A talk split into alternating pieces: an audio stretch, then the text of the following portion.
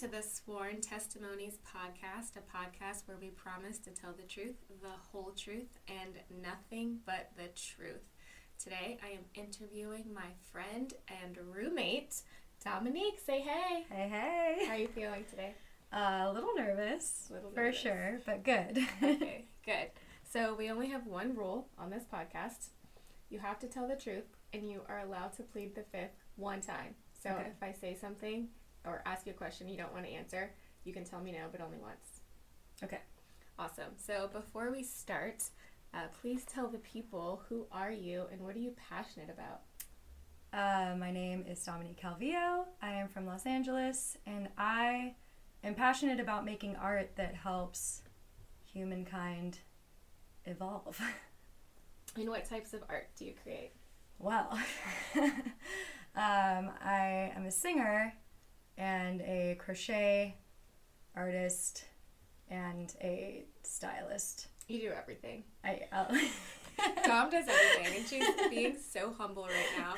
We actually met at an open mic, and I was like, "Who is this girl that's up here singing about weed?" Um, and I was like singing some song about the Lord and Jesus, and I was just so captivated by all of who she was. And then I came to find out that she's actually like incredible at crochet. Her dresses are amazing. What's your Instagram?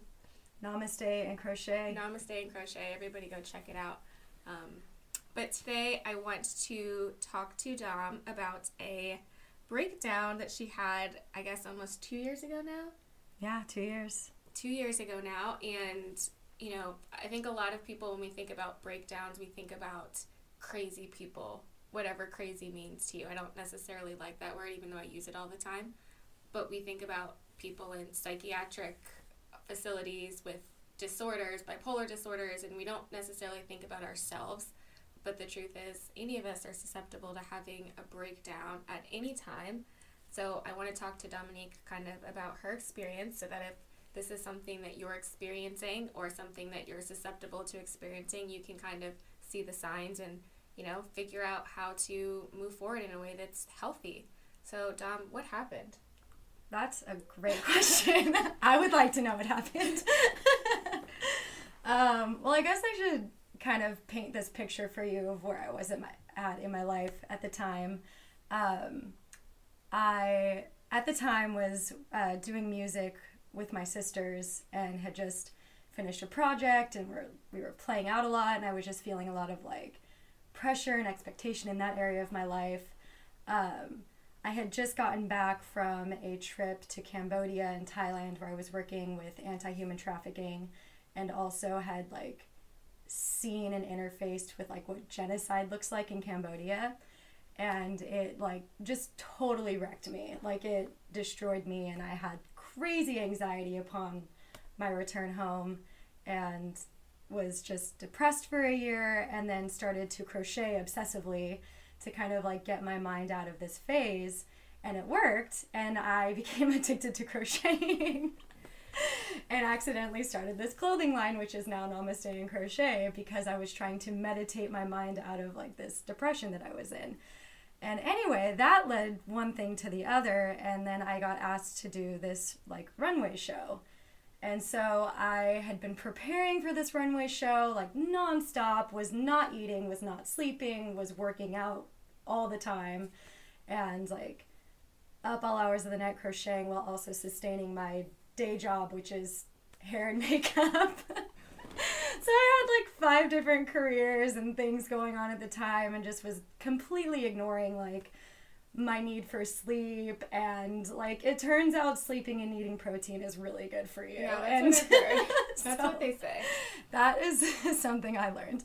Um, so yeah, it just one thing led to another, and I was just on this like adrenaline high by the day that I got to my runway show, and was told like seconds before the show started that I had to like walk the runway at the very end. I like had never done anything like this before.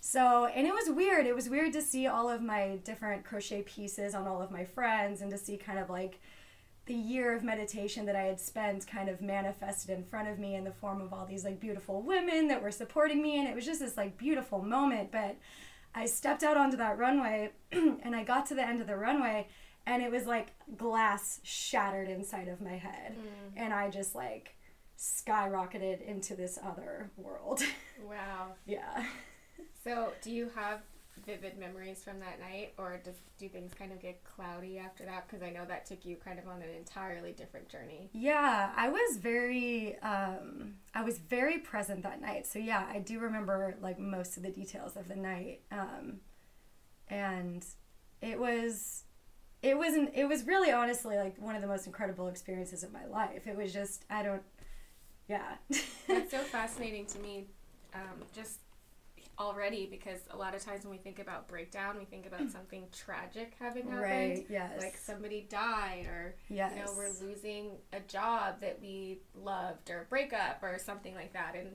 for you, this was like an incredible career experience. right And at the same time, it led to kind of like a soul searching, what I, you know, have called it a breakdown, but I guess you could call it lots of different things. Yeah, I think that that's been a hard part too. Is like I don't know what to call it. Like, um, I went to see a therapist shortly after that called it a Kundalini awakening, which was a word that I had never heard, um, and that seemed to resonate like pretty well with what I had felt. Um, So what what did you feel? What happened? Oh my god. so it kind of went in phases and it started what with me at the end of this runway kind of like taking a bow and like taking in the moment and then like getting off and um yeah, so so the first few days were I actually had to call my mom the other day just to be like, at what point did you notice something was weird? Because I'm a very hyper creative person anyway, and I tend to be kind of like a bit of a workaholic, and like, I don't think that people can tell the difference between like me on a normal day and me on like an odd, not norm or whatever you want to call normal. So, yeah, I think for the people around me, it was like really hard to tell, but I think that what happened was it was kind of like being on an acid trip for a week. And like for those of mm, you like I know what that means, and I have no idea what that feels like. well, like. for those of you who have like taken a hallucinogenic drug or gone on that type of experience, they could probably relate. I'm sorry. All of your other guests have been like so like like No. beautifully Christian. Be your truest, realest self. This podcast is for everybody. All right, I need to be able to say Jesus and chakras in the same Yeah, sentence. please do. Okay. Please do. I don't know where we were. I'm sorry. That's okay. Um, Um, yeah, so me on a normal day versus on a not so normal day is kind of indistinguishable. Um, so yeah- acid. That's where we were. acid, yeah. So for those of you who have ever like gone on a trip like this, you know there are kind of like different phases of like the trip. And at the beginning phase of my like breakdown trip, spiritual awakening, whatever you want to call it, I became like a very heightened, intense, but also best version of myself. Like I was doing all of the things that I wish that I had done all the time. Like I wouldn't um I wouldn't use plastic. Just like completely refused. And then was very particular about the food that I ate, like only eating like superfoods or like well, I wasn't really eating. That was kind of the other problem. Still not eating. so yeah, so I I start and like I just became very in tune with like just this higher frequency of mm. how I wanted to be all the time. I was communicating very clearly. I think sometimes in normal life I can kind of be indirect with my communication, but I was very direct. I started to I started to talk a lot and I started to cry a lot, which for those who know me well know is very unlike me. So I had like I was trying to help my sister produce this music video kind of the next day. Like I had not given myself any time to rest after this day. And I wanted to like set design this whole thing for her. So I drove out to my parents' house at like three in the morning, came back to my house with all of this stuff about like how I wanted to art direct the music video and created this whole world for her like overnight. And again, got no sleep and just like cried all day. And then my sisters were like, that's weird. Yeah. that's definitely not right. So I think that was kind of the first sign. And, um, and then the spiritual download started to happen. I went from being very clear and heightened to like, okay, now I'm getting like messages in a way, or I'm just like receiving information, or I know that sounds weird, but just a lot of like different ideas about uh, like humans' evolvement and how we're going to grow as humans. And that means like different types of people coming together to understand each other and um, how good it is for humankind for people to get out of their bubble and to like be together and relate together and realize that we have more in common than in conflict. Um, and a lot about how media is used as a programming tool by our government to distract us from what's really going on All in oh, the of world. that sounds so true to me. I'm like, yeah. is this a breakdown? Yeah, no, yeah. And I was like I was like one of those people at that point that was like I wouldn't keep my cell phone in the same room with me and if I did I would put tape over the camera. Like I was that person. So it turned into almost a paranoia. It was a paranoia, but it was kind of like your run of the mill like did you ever see It's a Beautiful or A Beautiful Mind? Yes.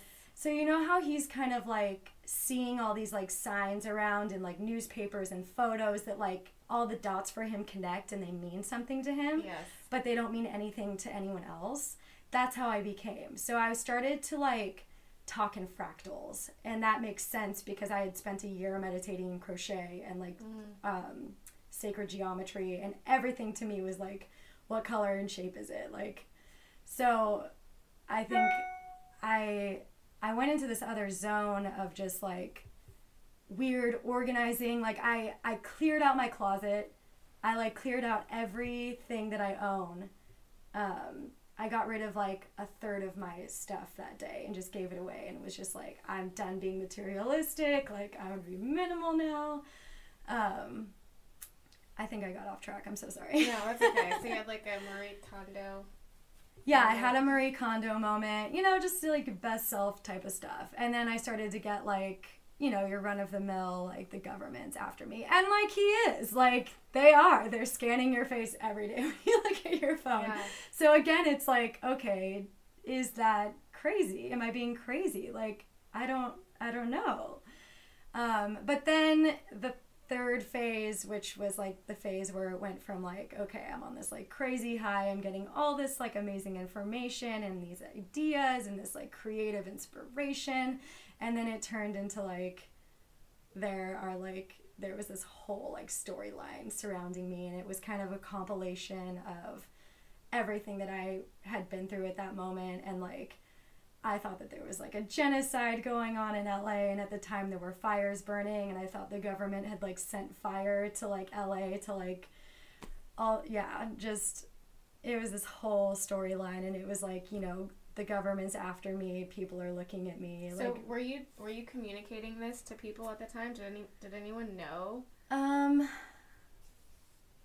I think that I I don't know. I think that I maybe tried to communicate. I was yes, I did in some ways. Like um I remember this time I went over to my mom. I think this was the night that my mom decided that I needed to go stay at her house for a while because it was just so bizarre. I came into this like powwow with my mom and my aunties and just started like ranting about how we need to like save our compost and like connect back into the earth and that like mother earth is calling us to return to her and was just like preaching about mother earth which again i would do sober Yeah. so it was like but that was weird for me to like go into a space like that and just start talking about like i mean i'm not a mother yet but like motherhood and like connecting to mother earth and just yeah so where were we going So your mom is like something is a little off. She might be onto something, but maybe she's struggling. We should have her come stay at the house. What happened after that? Um, so it was Christmas time, and my parents have a like fairly large house, and they host a Christmas party every year. So they like to decorate, and I just decorated like the Energizer Bunny for three days. And that was the other thing that happened to me. My conceptualization of spaces has completely changed since that day. Like I I walk into a room now and I, I see space differently. I see organization differently. And I spent three days in this like hyper in tune organizational geometric fairyland with all these Christmas decorations. And I just like decorated the hell out of their house.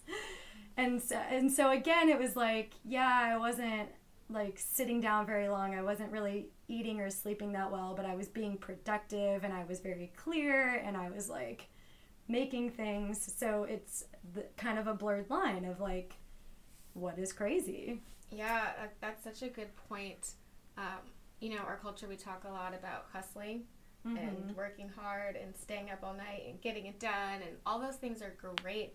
But I know when I get into a space of obsessing over my work, it's not the healthiest thing. Like Mm-mm. when you're not getting, when you're not eating and you're right. not sleeping, being productive isn't always a good thing, and being hyper productive can actually be a very bad thing. So it's so important for people to find that balance. Ugh, preach. Yes, absolutely, absolutely. Um, and I had no balance at that point in my life, clearly. so, so yeah. Um, yeah, but then I think kind of during that time of me like decorating like a mad woman and like telling people to compost and that like the whole town was gonna burn down and we were gonna have to like rebuild it. Everyone was like, okay, maybe it's time to like get get something done about this. So um, so yeah, they took me to the hospital and put me on a 72 hour hold. You say that like it's yeah, we went to get tea. So you know, we just so, they just stuck me in a. When when they took you to the hospital, mm-hmm. did you fight back? Did you feel like they were being extra? Like how? Honest to God. I thought because I was so like far into this narration of a story in my mind that I was being put like somewhere underground in like a time capsule and that I was going to come out like at the right time. I have nothing.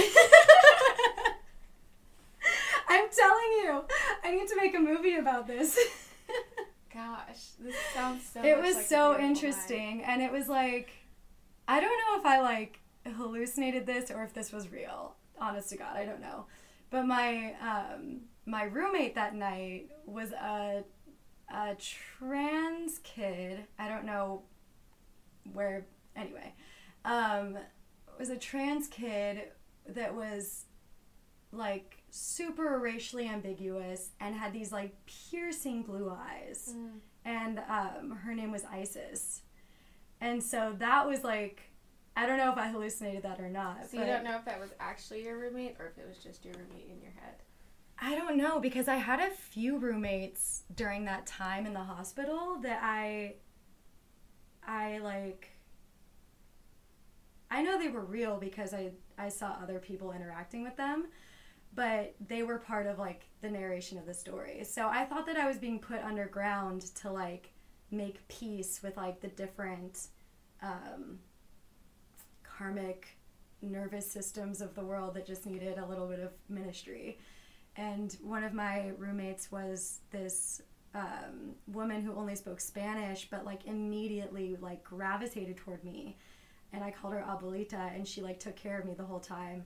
And then there was this little girl from Cambodia who was there that I ended up like helping her with her English. And so it was very hard to know like what was real or not because it was like you're from Cambodia and that's like why I'm here. Wow.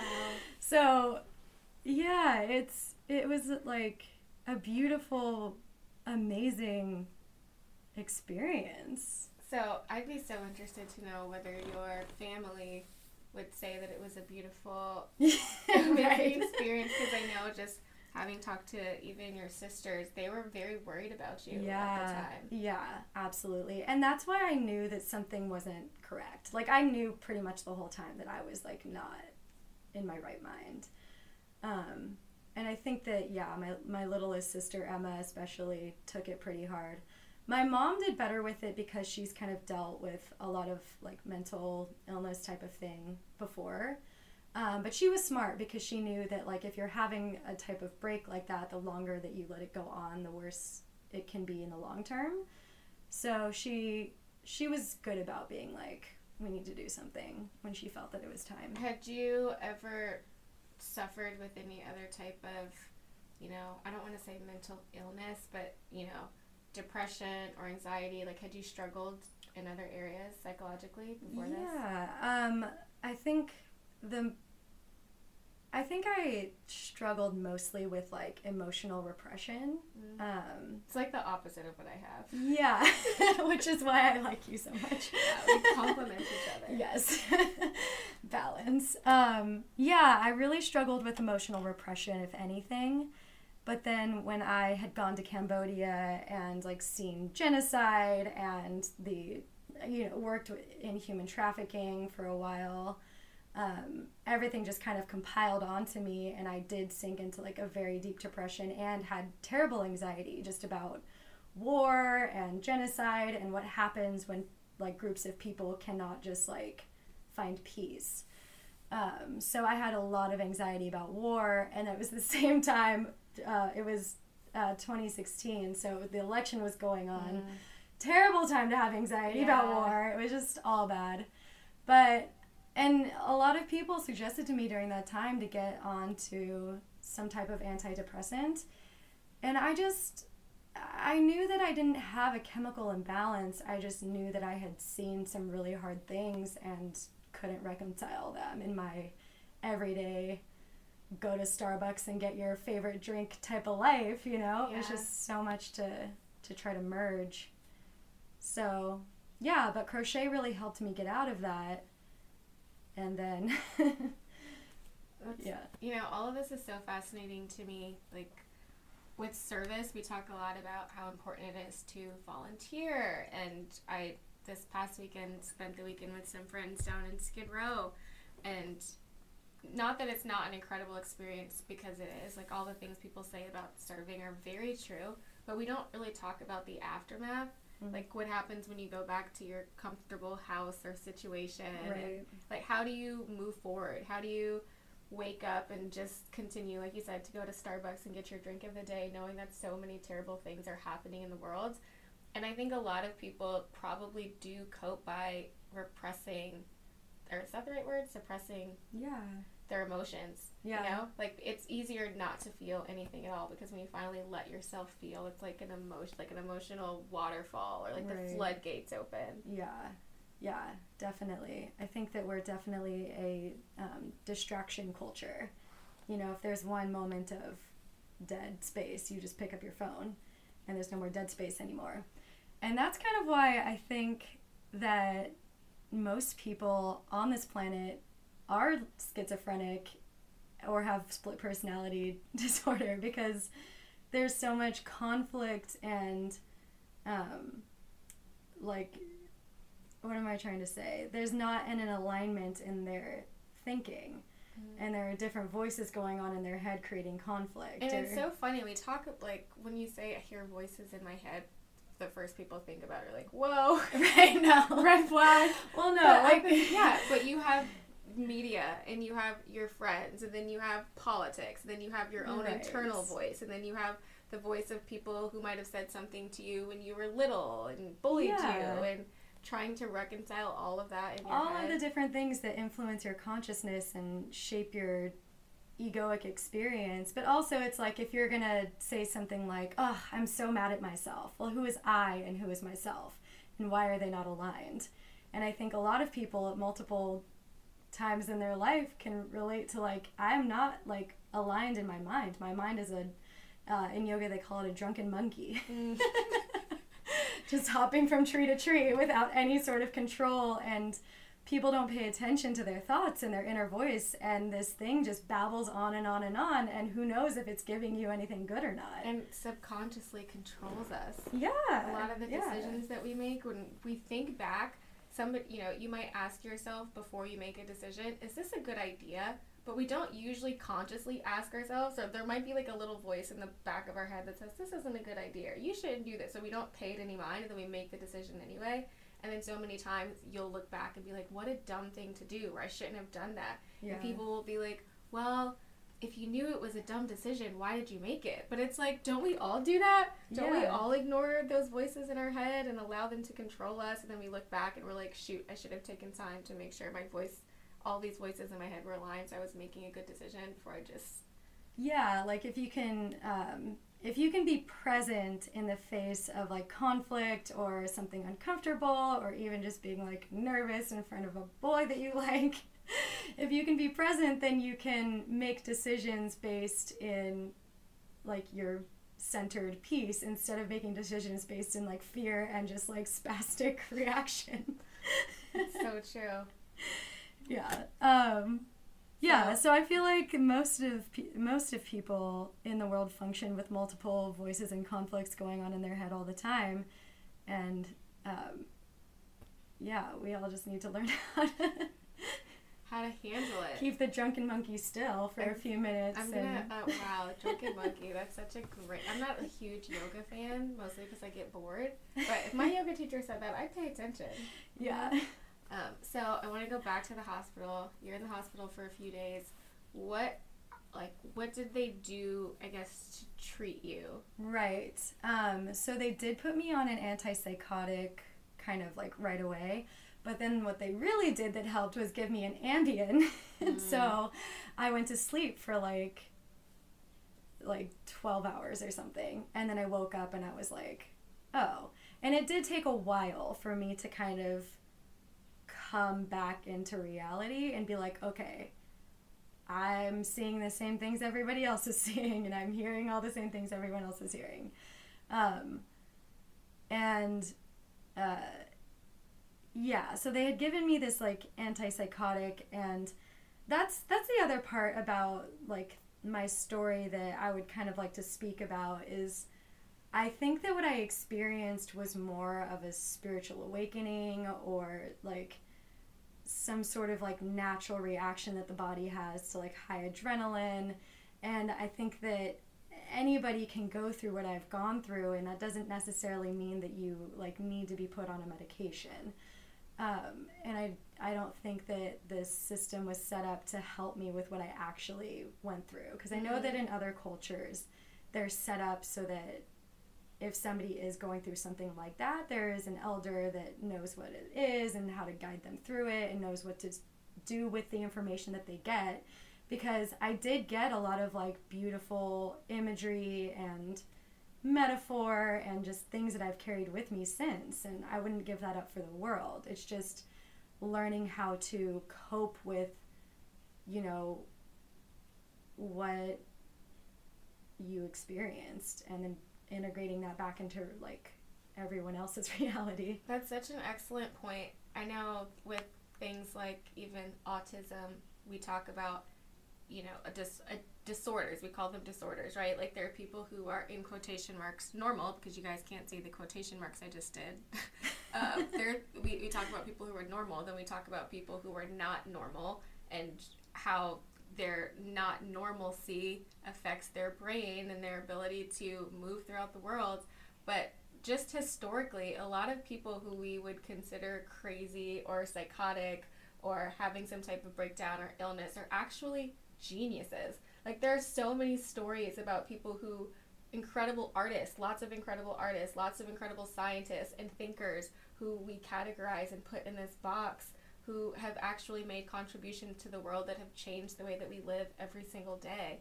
And so I'm so glad we're having this conversation and recognizing that just because your mind works differently or you're in a space of having some type of an awakening doesn't necessarily mean that there's something wrong with you. Like Mhm. we we call them breakdowns in society, but like you and I have talked and I'm like I don't necessarily know that what you experienced is the type of stigmatic breakdown that we stig- I'm saying a lot of words that I don't today. I don't Stigma. yeah, stigmatized. Yes. Making up all kinds of words. I promise I'm intelligent. Um, but yeah, all of these words that we use to describe people who have these experiences that are really unfair because they have such negative connotations. Yeah, absolutely. Like I I would have loved to have gotten out of the to of the mental hospital and been like, I just went through the most lit experience of my life. Let me tell you all about it. Like yeah. it was amazing. And like, yes, I do think that I needed to like take care of my body. Absolutely.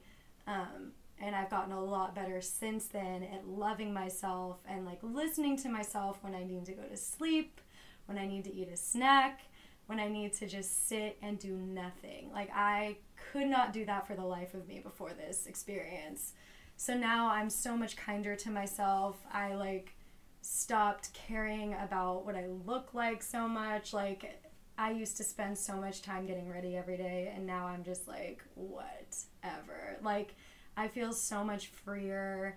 I feel so much more self accepting. And um, uh, one thing that I have so much more empathy and understanding for now is people that chronically struggle with um, different mental disorders or illnesses. And, you know, they could be speaking the most brilliant things in the world. I just can't understand the way in which they're communicating. And I remember being that way. I was trying to talk to my dad at one point and um, was just going a million miles a minute about like geometry of this desk and how it was made and the grain of the wood and he it was just like slow down like explain to me why you're saying that and i just couldn't get on his like level of communication and i think that that's kind of the difference like you can communicate in the norms or you can't yeah that's so frustrating because just because someone doesn't understand you doesn't mean it's not true. Yeah. And then people make you feel like you're crazy because they don't understand what you're saying. Right. You know? Exactly. Yeah, I grew up with a cousin who um, had struggled with bipolar pretty heavily, and I remember seeing him manic, and he was always just in this heightened creative flow. Like he would come up with rapping, and he would like talk and tell these stories, and like they were very interesting for sure, but they're like hard to follow. And I think that that's the case for a lot of people. Like it's just a communication breakdown that you have. You know, we're comfortable talking about this and we know each other well, obviously. But when you're talking to people, or do you talk to people you don't know about this? Are you afraid that they're gonna think that you're crazy or judge you? Um, I mean, I I'm definitely not ashamed of what I went through. I don't bring it up in casual conversation, but if I do feel safe, I'll definitely talk about it. I think that part of the reason it has such a stigma is people don't talk about it and because it's very shamed in our culture. Um, but everybody has a different journey and a different experience, and if you, um, if the world or if the universe needs to kind of break you down, maybe I did have a breakdown. I broke down a lot of the walls in my mind that were keeping me from resting and loving myself and feeding myself, just like, you know, the basics of being human and letting myself feel emotion. I cry now. It's great. I yeah, cry now. That's so important. Yeah, I'm it a, is. I'm a firm believer in allowing yourself to feel whatever you're feeling, not drowning in it or letting yeah. it control you. But otherwise, emotions don't just disappear. Like if you sweep it under the rug, it's still going to be there. You don't just get rid of what you're feeling. Right. You know? Yeah. Um, so I'm curious, after this situation, you, you talked a little bit about like how you feel like you've changed as an individual. Um, in terms of your artistry, how has that affected you know your business now and the way that you consume art or the way that you create is that different yeah, absolutely. Um, I think that a big thing that I changed was my social media content intake. I went through all of my social medias and all of the things that I follow, and I unfollowed everything that did not raise my vibration. I was just, I, you know, I think we subconsciously follow tons of people and consume tons of content that like just make us feel insecure or um, distract you from your path. So I unfollowed a bunch of people and then I started following um, architects and woodworkers and stone carvers and just things that inspire me. And that's helped me grow so much as an artist. Uh, like I said, I conceptualize space differently now. So even in my crochet design and even in my like hair and makeup design, I've gotten a lot more skilled because I got this like new level of like spatial awareness, I guess. Um, and I don't know if that makes sense to anyone else, but very little sense to me. But I'm sure for one of our creatives out there listening, they'll know exactly what you're talking about. It's not Such a nerd. uh, how to? So you know, we talked a little bit about religion. How has this kind of affected your religious journey and what you believe about the world spiritually? Hmm, good question. I think I was left with a lot of questions after that because I didn't quite know what I had gone through, and it felt highly spiritual for sure, but it didn't feel like. Um, I don't know, it was just a lot. I didn't have like a way to like cope with it. Thank God I had a really good therapist after the fact that diagnosed me to meditate on the color green and like eat protein.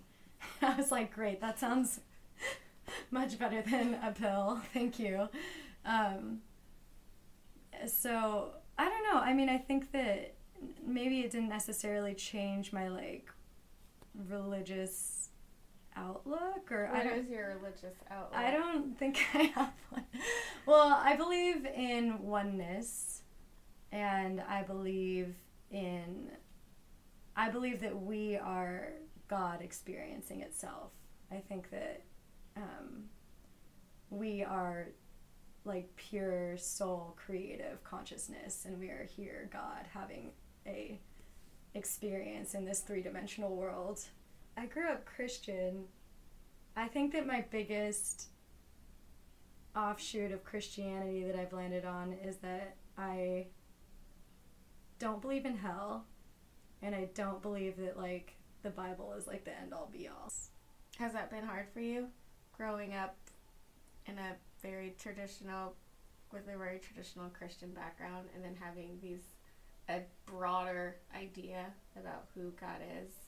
Yeah, it is it's a trip because I've definitely had very intense connected spiritual experiences inside of the Christian church and even in like a relationship with Jesus. Like I've experienced like moments of like powerful healing and so like I'm like and I'll never deny that. Like I I think that like the the Christ um, energy is like a beautiful thing to align to. Absolutely. Um, so I'm. I don't feel like I've. I don't feel like I'm in conflict with a lot of it, but sometimes it's like you're sitting in church and like I just can't be around like the fear tactics of hell, um, or yeah, yeah. I, I get it. I was. I feel like I have these spiritual downloads every night. I don't know if that's what you want to call it, or maybe they're just dreams. um, but I was writing in the notes section of my phone like really late last night, like fear. Fear is birthed from wanting to control, but love is birthed from like free will. Mm. And when people are preaching religion, no matter what you believe spiritually, from a place of fearing people, you're really trying to control people. Mm. But when you're giving people the free will to actually decide for themselves and to experience religion, I don't even really like the word religion, to experience God for themselves, it's birthed from love. Yeah. So I totally understand not wanting to sit in spaces where people try to scare you into Right. believing what they believe. You know?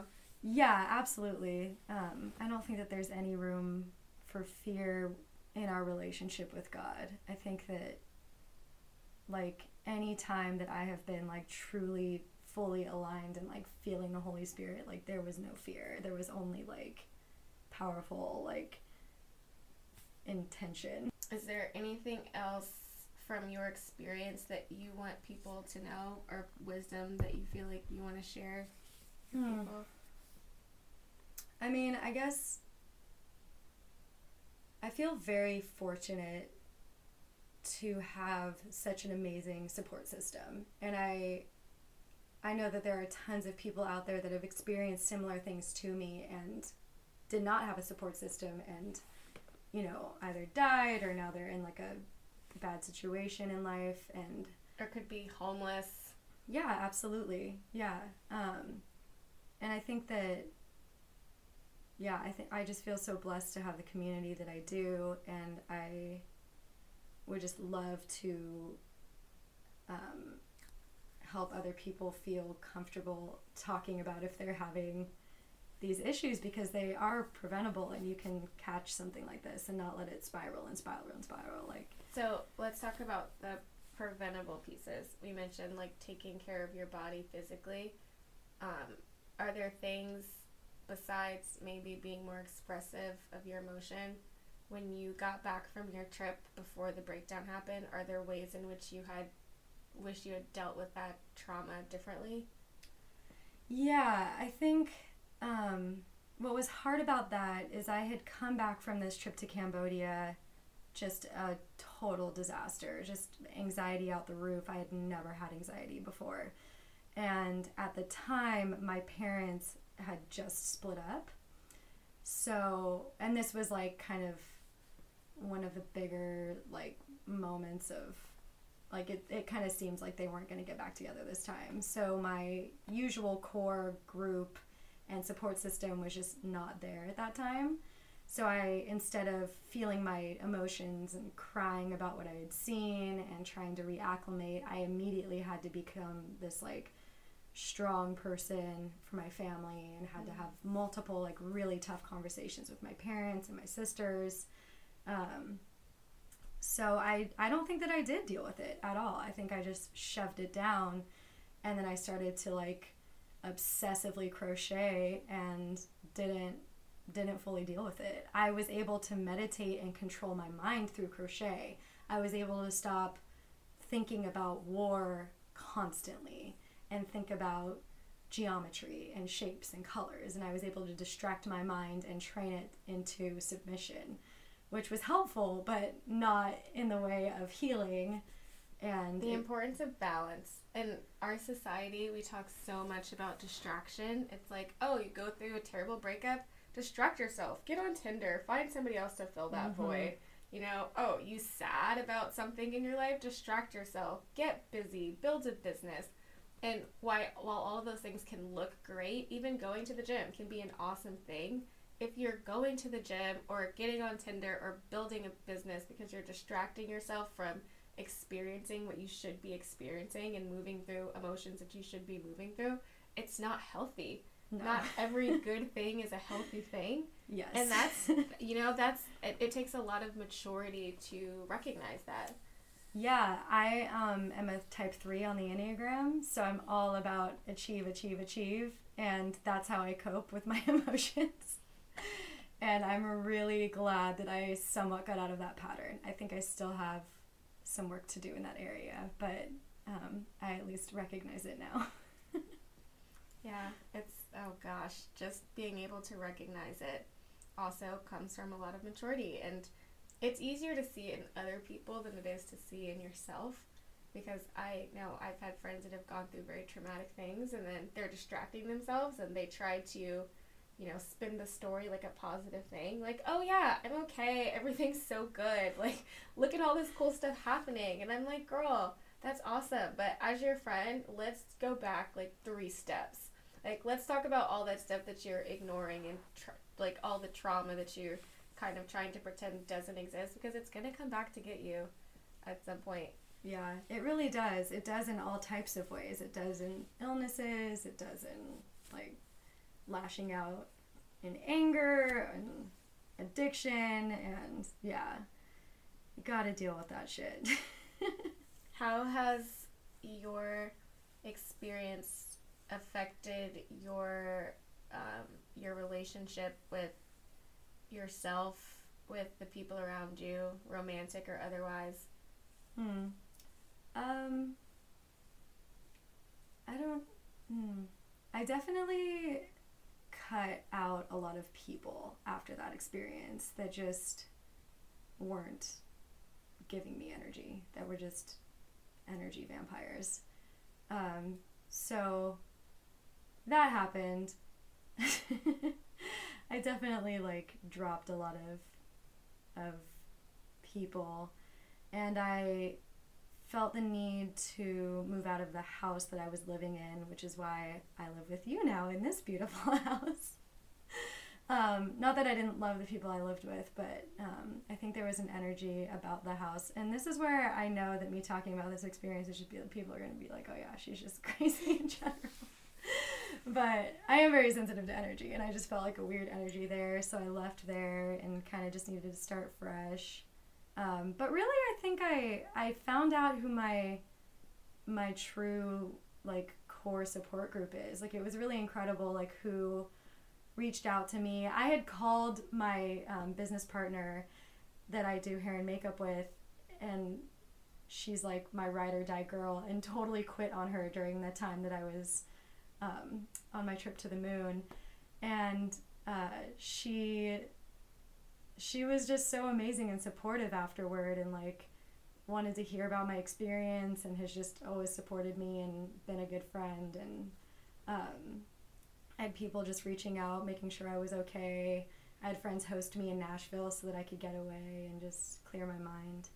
Um, so yeah, I think it kind of like brought me closer to the people that I needed to be close to, and I got rid of a lot of people that I didn't. It's funny how that happens.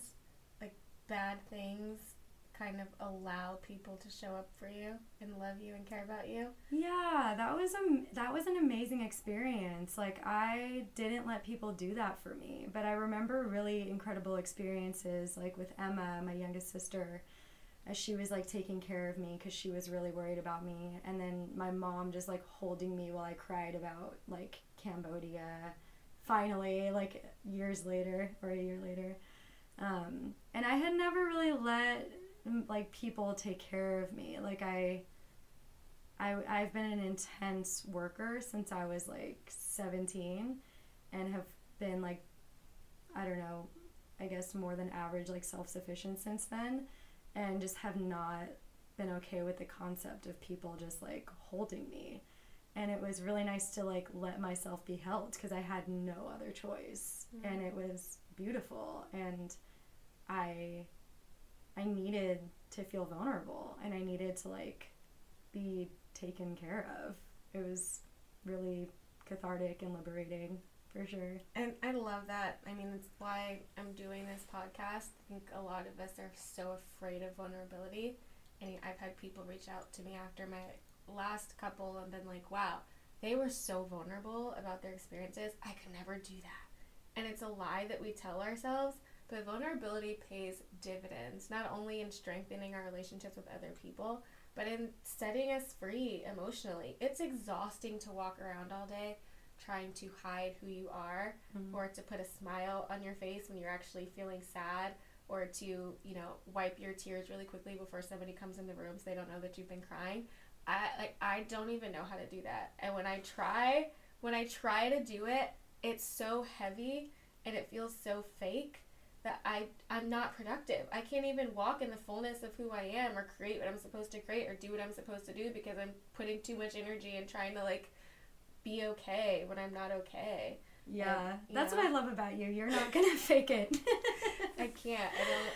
Oh man. And I, it, not everybody not everybody receives it well. You know, I think there are a lot of people who get very uncomfortable around vulnerability and they don't know how to um, like support and be there for you. Mm-hmm. I remember when I first started at FabFitFun and went through a breakup, my boss asked me, "How are you today?" and I was like, "I am not okay," and just started crying. And he didn't know what to do, and kind of put like an awkward, like, "I don't want to touch you if you don't want to ask to be touched because it's a Me Too movement, but also I want to be there for you." and like pat my back a little bit. but we've been so close ever since. And, you know, and I think most people probably would have just been like, "Oh, I'm fine," and then just like walked to the bathroom and had a moment and gone back to their desk. I don't know how to do that. But Girl, I was doing that like a champion. I was like I was like stone cold like you couldn't get an emotion out of me. Like yeah, I had a few moments like that too where it was kind of scary to me how much I was doing it. Like, I was in Thailand on the trip that I came back with the anxiety, and um, I was part of a rescue of this three year old and her older sister. And basically, the mother of these uh, two girls just like left them with us in like a Thai Walmart.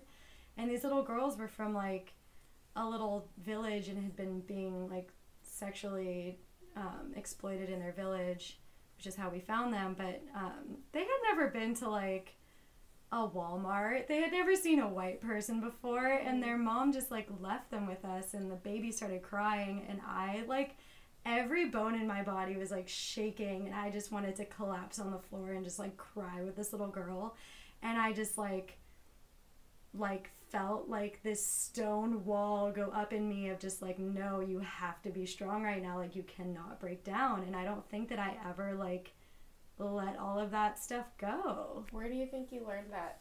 That you have to be strong and you can't break down. um i mean i think growing up as a performer i started recording professionally at the age of six and like you can only be professional for so long as a six year old but you know you uh, you have these like intensely emotional moments when you're like little and trying to sing in front of people and can't experience those emotions in that time because you have to go on stage in a few moments. Mm. So i think that that's kind of where i learned to like shove my emotions down. And i remember telling my sister emma who was like a baby at the time and i was little too i was like don't cry in front of mom and dad because that means that you're weak Wow. and i don't know where i got this That's such a deep thing to say. and I Don't- was a baby. Like, how, where did I get that? I don't know. Can you think of a time when you were younger and maybe were emotional where somebody made you feel bad about that? Like, do you have an experience like that? Um, I mean, yeah, again, probably going, growing up in the music industry and just being a performer. Because we, like, my sisters and I were, like, basically full time. Like, it was like school, and then we would go to the studio every day. So, I think I learned a lot. I develop, did a lot of my developing in that space and having to be a professional as like a little kid and just not being able to like let my emotions go. And also I was the oldest, so I had to keep my shit together always. I wish we could change the narrative about what it means to be a professional. Like, Mm. I've, I've heard people talk about that in the workplace. You know, it's unprofessional to cry at work, it's unprofessional to show your emotion, it's unprofessional to tell the truth. Oh my gosh. Walking, like, just working in corporate America, the lies that people tell all day Mm. it drive me insane. It's like, what did you think about that presentation? Oh, I thought it was great. And then they walk away and they're like, that presentation sucked. And I'm like, why does professional mean putting on a face and lying to people or telling people what they want to hear? Like, why are those things synonymous? Yeah, and that goes back to like I think that our society is set up for everyone to be schizophrenic or split personality because you have one face that you wear at work, you have one face that you wear around your girlfriends, you have one face that you wear around your boyfriend, you have one face that you wear at the club, and like who are you? Like at the core of who you are, who is it and why is it constantly changing? Like I was that way. I was constantly like different characters of myself and it's exhausting. Yeah, it, it's exhausting. And my hope is that we get to a place or we evolve to a place where we're comfortable accepting people in the fullness of who they are, no matter what circle they're in, and not being afraid to maybe be the person who sounds different or looks different or has a different thought. I, you know, I tend to welcome that, like in, in spaces, even, you know, you sitting on the podcast and being like, everybody else has been real religious and Christian, and you know, I'm gonna talk about chakras. I think it's important to be able to say that and not feel like we have to pretend we're something that we're not because you can't grow if you're not starting from an honest place in any capacity. We can't connect if we're not starting from an honest place. Like everything has to start from the truth, and the truth is why we well yeah we're all complex creatures we shouldn't have to lie and put on faces about who we are depending on who's surrounding us like don't play to the audience Yeah, absolutely. And I think that it takes people just deciding that they're going to be comfortable and own who they are and own their experiences and make that the status quo so that it's not so weird when somebody is being their authentic self no matter what situation that they're in in life. And it's like be the change you wish to see just be your authentic self and then people will expect you to be that. Yeah set that expectation. And i'm um, i'm proud of you even since i've known you. I feel like i've watched you grow a lot in your vulnerability and in just your expression the fact that you're even willing to sit on this couch and talk about what you've experienced like i'm your therapist um, in front of the entire world is it's i know that you've it's so funny as a performer even you, you said you like struggled with like stage fright mm-hmm. or being in front of people and just being brave enough and confident enough in who you are to like let your light shine. And i hope other people can take that lesson and let their own light shine you know? Like not mm-hmm. be afraid to tell their story and not be afraid to share what they've experienced to talk about their fears their scary moments or embarrassing moments. They're not bad things. Yeah absolutely. And i think that's why i'm here because if there's anything that i want to say it's that. I hope that people feel brave to to own it. Hundred and um, I said hundred like we were texting. You know, you text, you like hundred emoji. Yeah, hundred hands up. uh, but it's I, it's so funny. I've talked to a few people that were like, you know, why do you want to why do you want to tell stories like exploiting people's experiences? And it was such a funny word to me. And I'm like, I don't get paid, first of all, to podcast in Jesus' name, maybe I will get paid one day so that I'm not kicked out of this beautiful house that we're living in together.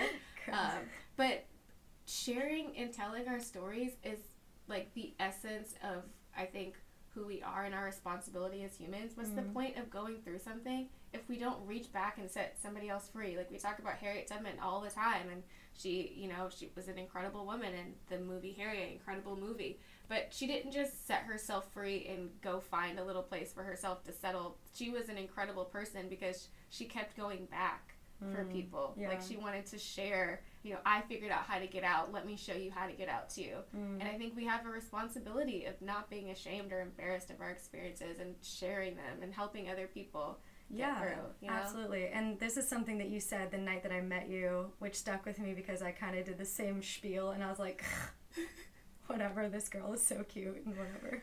So extra. Um, um, but you know, every single person is so uniquely different, and I believe that we are God experiencing itself, and we have these incredible gifts that are as unique to us as our thumbprint. Like, we are completely unique, creative essence, ready to just play, and God wants to like play with us, and I think that it's a disservice when we shut that down and we get clouded by ego and we um, compromise our art and we compromise what we're trying to say in the world and do in the world and we fall back into those um, conformity fear thought processes and oh it's all of that just so terrifying to me it's also so funny i forget the night that we met um, the mic like wasn't working or no the music wasn't working or something and i was gonna read a poetry piece and I just had the mic while they were trying to figure it out. And I just started like preaching. you did. You started preaching. I'm like, because God created all of us for a reason, and you are here for a reason, and you gotta use that gift. It's so crazy because I had gone through this like weeks before we met, like maybe two or three weeks before. Wow. So it was a very the timing. It was in, it was crazy. Yeah. Yeah. Well, I appreciate you so much. I'm so glad we got to have this conversation. Me too. Again, if you guys want to follow Dominique, she actually has like 10 different Instagrams because she has 10 different jobs. Uh, do you want to give your personal Instagram or just the Namaste and Crochet? Which build business are we building today? I mean, my personal Instagram is just like bizarre snippets of my life. Which I personally enjoy following. If you enjoy such a thing, my name is Dominique Calvillo. Good luck spelling that. or if you would like my uh, my crochet business, it is at Namaste and Crochet. And she's incredibly talented at crochet. I obviously this is sworn testimony, so I wouldn't just say that to make her feel good about herself. I am a proponent of telling the truth, and I promise you, if you get on her Instagram page, you will be wowed and amazed. And you'll also see a lot of hot pictures of Kiara. Oh yeah, I, you'll see me too because I love modeling for her. Yeah. Any opportunity that I get. Yes. Um, thank you all for listening, and I will see you, or I guess talk to you, on the next episode of Sworn Testimonies.